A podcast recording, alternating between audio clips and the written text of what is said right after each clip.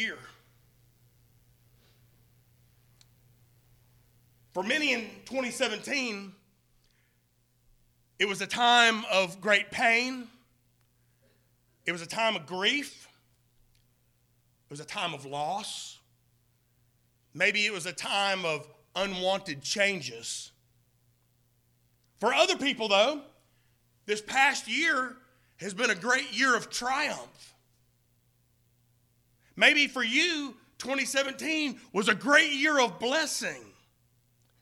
But whatever twenty seventeen was, it's over now.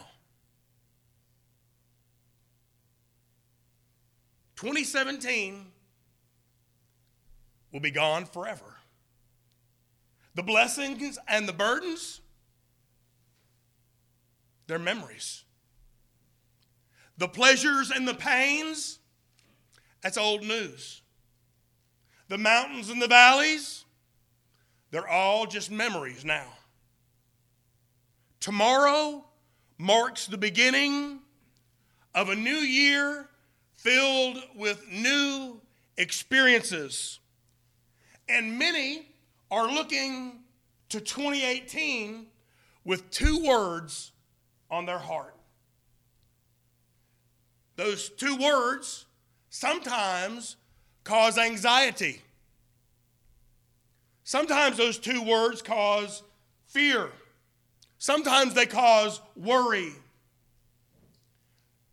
Those two words are what if. What if twenty eighteen is like twenty seventeen? Or what if twenty eighteen is like twenty seventeen? Today, I don't want you to stop asking, what if? But I do want you to look at your what ifs from an entirely new perspective. I want us today to take our what ifs and put them in the hands of God and see what He's going to do in us, through us, and to us in the coming year. So as we look at a passage from the church's early days, I want you to know that what God did for them back then, God can do for us now. If you would, turn with me to the book of Acts in chapter four. And just listen to what God did to those believers that are not a whole lot different than yourselves. In Acts chapter four and verse thirty-one, the Bible says, "And when they had prayed, the place where they were, where they were assembled together was shaken, and they were all filled with the Holy Spirit, and they spoke the word of God with boldness. Now the multitude of those who believed were of one heart and one soul. Neither did anyone say that any of the things he possessed was his own, but they had all things in common. And with great power the apostles gave witness to the resurrection of the Lord Jesus, and great grace was upon them all. Nor was there anyone among them who lacked. For all who were possessors of lands or houses sold them, and brought the proceeds of the things that were sold, and laid them at the apostles' feet, and they distributed to each as anyone had need." Now, friends, we're not talking about communism there. What we're talking about is, are the what ifs. So let's, you and I, ask today four what if questions and find out what God might have in store for us in twenty eighteen. Number one, what if this is a year of renewal? You see, the early church kind of experienced two great beginnings. The first came, of course, on the day of Pentecost in Acts chapter two, when Peter preached with great power, and three thousand souls were saved and added to the church that day. Just a short time later, there was a great time of renewal. And it came that five thousand more people were saved and added to the body of Christ. Listen to what the Bible says about that day. However, many of those who heard the word believed, and the number of men came to be about five thousand. Tomorrow, we're going to celebrate the beginning of a new year. But is it really?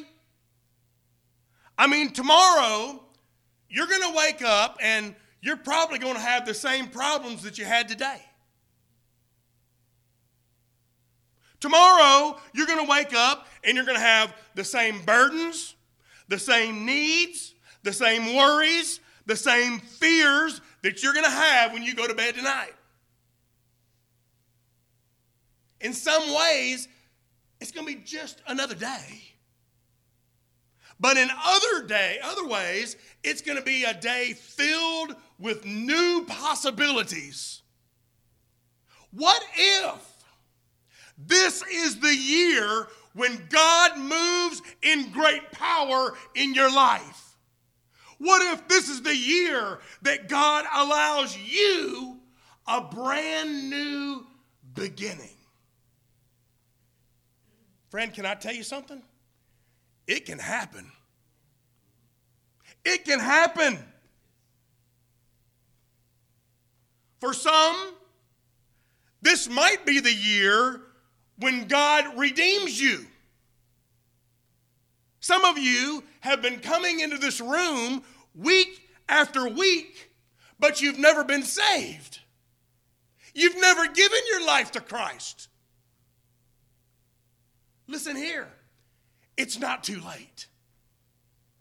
If you're breathing this morning, you can still be saved. This might be the year. This might be the day when God redeems you. But this might be the day, this might be the year when God restores you. Because you see, some of you in this room have been walking at a guilty distance from the Lord. For some time now, if you're honest with yourself, you and the Lord have not been real tight.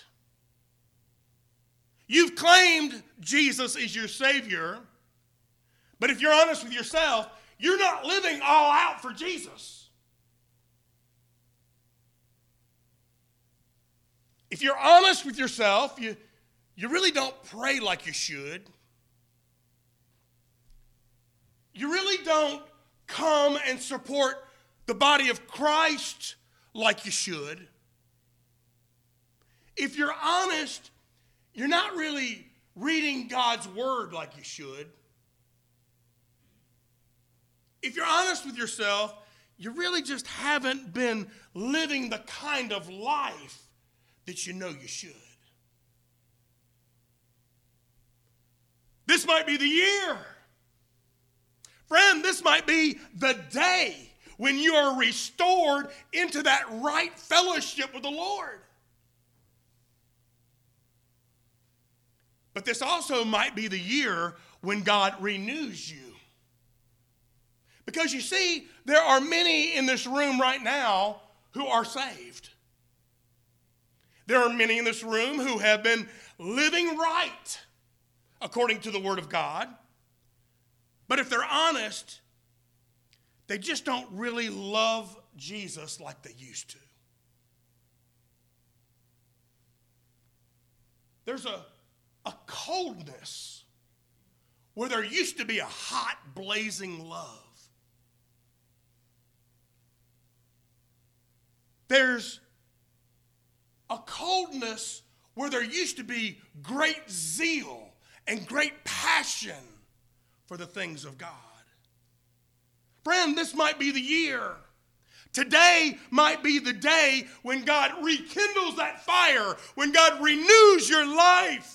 And those old fires of passion and love and power for Jesus come back to you. This might be a year when God refocuses you. You see, there are some here today who have spent all this past year looking back.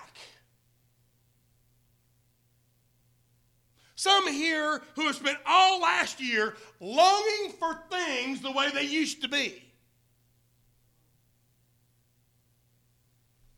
There are others here who have spent all their time looking around them, wanting what it is they do not have, instead of cherishing what it is they do have. This might be the year. Today might be the day when God helps you to refocus and get your eyes on the one person that really matters. His name is Jesus Christ. Today could be the day when God helps you to set your priorities right and helps you to run your race with great patience and great power. Friend, these things can happen, and they can begin happening in your life today. Is twenty eighteen a year where everything changes for you? Is twenty eighteen a year where everything changes for your family? Is twenty eighteen a year where everything changes with your walk with the Lord? If he's spoken to you about any of these things I've mentioned, then no matter what it is, I want to encourage you this morning to bring it to Jesus, and you just watch. You just watch what he can do with what you bring to him. All this can happen. And twenty eighteen can be vastly different than twenty seventeen. Because this could be the year of renewal. But what if? What if this is a year of rejoicing? There in verse thirty-one, the early church prayed and God moved. Did you see that? They prayed. The people of God prayed. God moved. They prayed that God would move mightily, that he might do something drastically different in their midst. And boy, did he. He shook the whole place by the power of God. What if this is the year when God answers your prayers? Some of you have been carrying burdens for people, for family members, and for situations. Some of you have been carrying these burdens for months. Some of you for years. But what if this is the year when God takes action on your prayers? What if God takes those prayers you've been praying for so long and he does what only he can do? Would that be a good thing? Would that be a reason to rejoice? Absolutely. It's a real possibility. How do you know, Bill? Does God not promise to answer the prayers of his people? I don't know. I haven't read my Bible, Bill. Don't say that. But in Isaiah sixty-five, verse twenty-four, listen to what God said. And it shall come to pass that before they call, I will answer. And while they're still speaking, I will hear. God said to Jeremiah, call to me and I will answer you and show you great and mighty things, things you don't even know about. Jesus said in Mark chapter eleven, therefore I say unto you, whatever things you ask when you pray, believe that you receive them and you shall have them. The Apostle John wrote in First John chapter five, now this is the confidence we have in him, that if we ask anything according to his will, he hears us. And we know that if he hears us, whatever we ask, we know that we have the petitions that we ask of him. So God promises to answer the prayers of his people. Now, that doesn't mean that it's going to be the answer you like or come in the time that you want it to. But he always answers prayer. Friend, do you know that this could be the year? This could be the year when your children get right with God. This could be the year when your spouse comes to Jesus for salvation.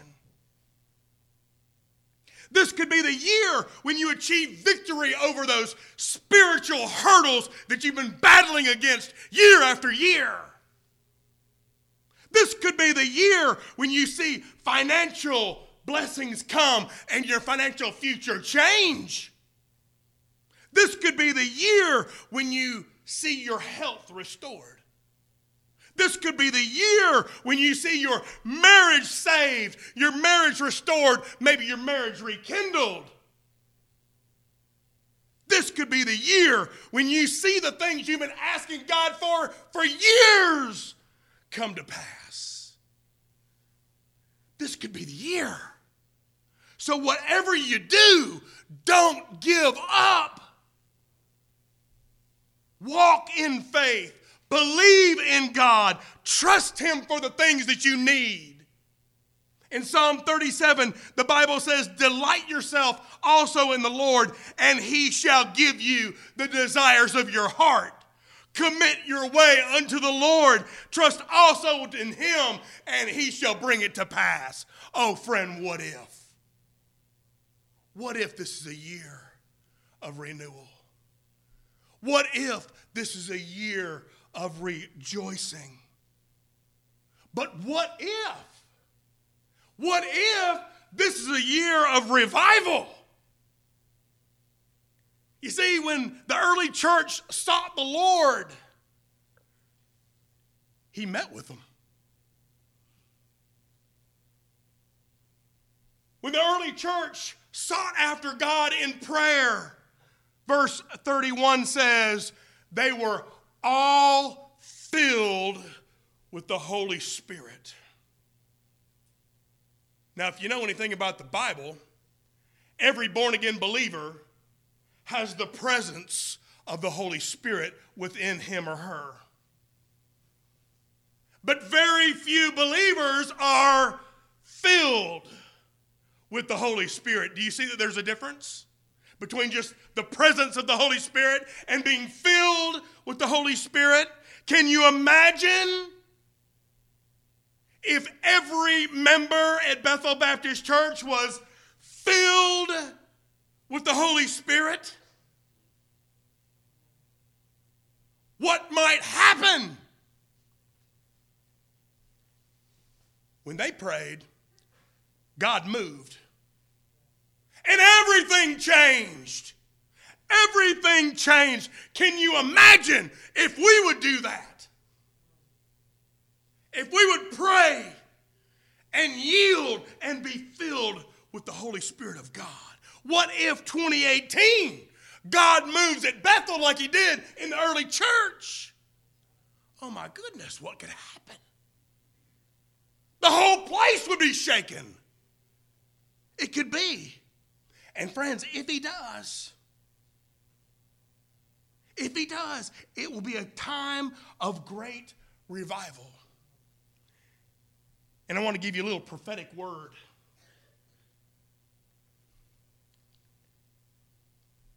It's my impression that God is going to use the Bethel Youth Group as the catalyst for this revival that I'm talking about. And right behind them are the children that we teach every Wednesday. The catalyst for revival in the coming year. Do you see how important they are? Do you see how important it is that we sow into their lives over and over and over and over and over again? You see, we could schedule a revival in the course of the year. We could schedule some revival meetings, and we could even call that revival. But when there's real revival, profound changes happen right here. Profound changes happen in the house of God. There in Acts chapter four, when there's real revival, there's great power in worship. And when they had prayed, the place where they were assembled together, say together, we're here together, was shaken, and they were all filled with the Holy Spirit of God. And they spoke the word of God with boldness. God's word brings conviction to the believer, and it causes change. It makes us do things differently. And when that conviction comes, we'll no longer neglect this altar of prayer like we've been doing. See, when there's real revival, not only is there power in worship, but when there's real revival, there's also zeal in service. God's people don't have to be begged to be busy. Instead, they desire to serve God. They want to serve God out of their love for Jesus Christ. When there's real revival, there's also great unity in the church. Verse thirty-two said that the multitude of those who believed were of one heart and one soul. They were unified, forgiving, reconciling differences became the mark of that church. Paul wrote to another church in Ephesus in Ephesians chapter four, and listen to what he said. I therefore, the prisoner of the Lord, beg you to walk worthy of the calling with which you were called, with all lowliness and gentleness, with longsuffering, bearing with one another in love, endeavoring to keep the unity of the Spirit and the bond of peace. And at the close of that chapter, he continued on and said, be kind to one another. Be tender-hearted, forgiving one another, even as God in Christ forgave you. So when there's real revival, friend, there is power in worship. There is great zeal as we serve God. There is great unity in the church. But when there's real revival, there is mutual concern among the members. Did you hear it there when we read it? Neither did anyone say that any of the things he possessed was his own. They had all things in common. Nor was there anyone who lacked, and they distributed to anyone who had need. See, the church will be in the business, friend, of bearing one another's burdens. If it's your burden, then it's my burden. And if I'm burdened, then you're burdened. And we're not only looking out for our own interests, but we're also looking out for the interests of others. Friend, that becomes the standard of who we are. It becomes the standard of everything the church stands for. When there's real revival, there's one final thing we'll see, and that is love. Love will be the foundation, and love will be the result of everything we do. The greatest commandment, according to Jesus himself, will be taken seriously. Jesus said, you are to love the Lord with all your heart, with all your soul, and with all your mind, and love your neighbor as yourself. Love becomes the foundation and the result of everything we do when there's real revival. Friend, this could be the year. This could be the year. And if it is, are you in a position to experience revival with God's people? If you're not, can I tell you the Lord can change that today? This could be the year when revival comes. What if this is a year of renewal? What if this is a year of rejoicing? What if this is a year of revival? But I got one more question for you. What if this is the year of reaching?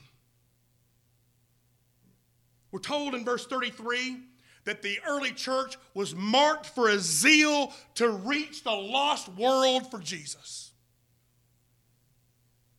They went out and they lived it and they preached the gospel of grace in great power.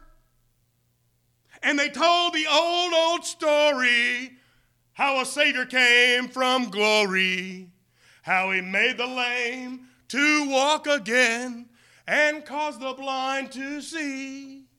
And when they told that story, God started saving souls into his kingdom. This could be the year when God breathes that kind of zeal into you, into the church, into our hearts. I mean, I think you would agree that if there's one thing the church needs, it's a desire to see sinners saved. But most church members, they don't really have a real consuming burden for lost souls. I mean, how long has it been since you were really burdened for someone that doesn't know Jesus? How long has it been, friend, since you have labored in prayer for somebody who's dying in sin? How long has it been since you made just an effort? Just an effort to tell a lost person about Jesus. Friend, I'm telling you that if we will seek the Lord in this area, he might just cause this to be the year when we as a church carry out the Great Commission like the Lord instructed us to.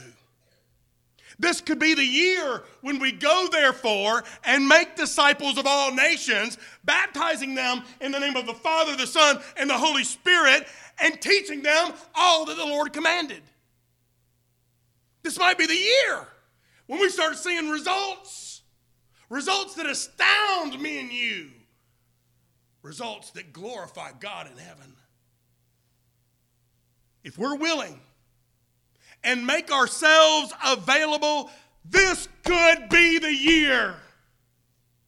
This could be the year, friend, when we see many people come to Jesus. Oh, what if? What if? You know, all through this message, I've been asking you, what if? But now I want you to think about two other words. Why not? Why not? I mean, do you believe that the things I've mentioned today are possible? I do. I believe this could be a year of renewal for you, a year of rejoicing for you, a year of revival for us, a year of reaching the world for the gospel of Jesus Christ. I believe that. Do you believe, friend, that we serve a God who specializes in doing amazing and incredible things? Do you believe that? What about impossible things? Do you believe that? In Matthew nineteen, Jesus was teaching about how people are saved. And he said, with men, this is impossible.